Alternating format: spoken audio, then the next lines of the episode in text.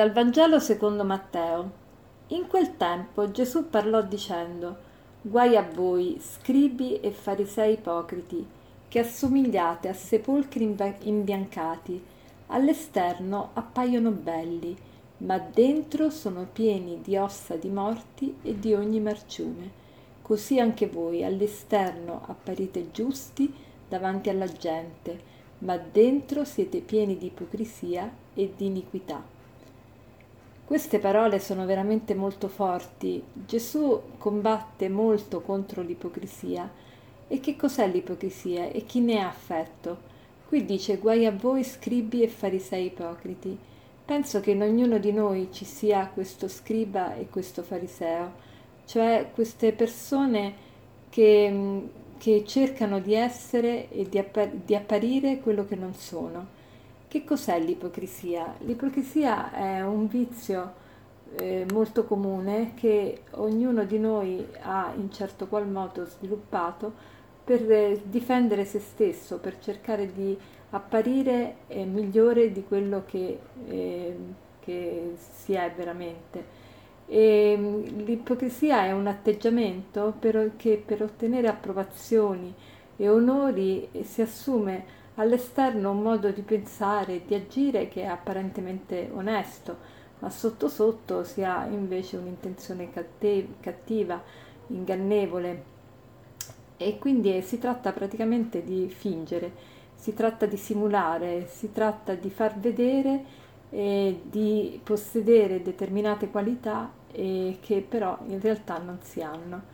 La parola ipocrisia viene dal greco ipocrisis, e che vuol dire giudicare sotto. Praticamente crisis viene da crino, che vuol dire giudico, ed è un giudizio nascosto che non, non corrisponde a quanto si fa esternamente. Praticamente l'ipocrita finge eh, di apprezzare determinate cose, finge di eh, comportarsi bene, finge di essere una persona onesta, è tutta una finzione, ma non, non acquista mai le virtù, ma fa vedere di avere le virtù, quindi è veramente un inganno, e quindi si mostra sempre diverso da quello che è, e quindi è impossibile fare amicizia con un ipocrita. Perché? Perché non fai amicizia con questa persona, ma con quello che ti fa credere di essere, e quindi l'ipocrita alla fine è una persona insoddisfatta, perché è una persona che non può costruire vere relazioni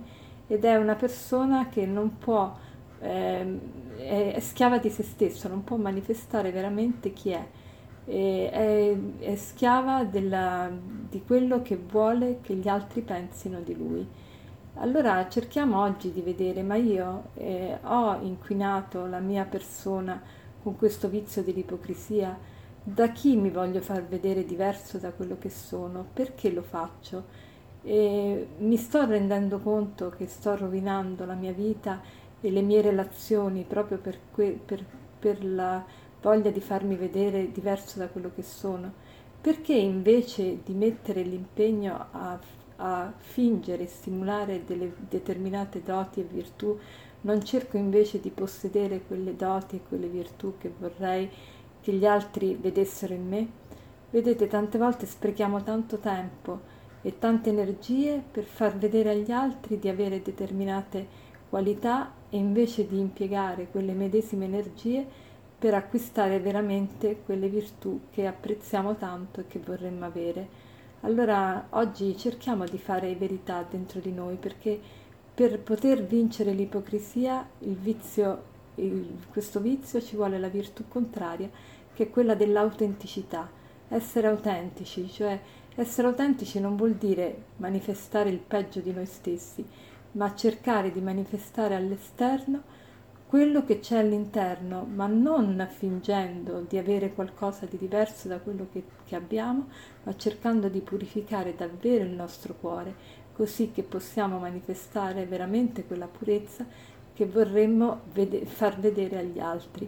Allora mettiamo l'impegno ad essere e non ad apparire, ma ad apparire quello che veramente siamo, cercando di migliorare il nostro cuore, di raffinarlo, di purificarlo, e diciamo proprio al Signore: purifica il mio cuore, Signore, purifica il mio cuore, la mia mente, i miei pensieri, e dammi la forza di essere quello che voglio apparire e non di apparire, e, e, e, e fai in modo che non voglia invece apparire diversamente da quello che sono, ma che voglia invece purificare veramente il mio essere, il mio cuore. E per concludere, ecco una, un aforisma: la gente falsa non parla, insinua, non conversa, spettegola, non elogia, adula, non desidera, brama, non chiede, esige, non sorride, mostra i denti. La gente falsa è povera di spirito, poiché non cammina, striscia nella vita, sabotando la felicità altrui. La gente falsa ignora la bellezza e la nobiltà d'animo perché non ama, e così finisce per non vivere, esiste appena. Buona giornata.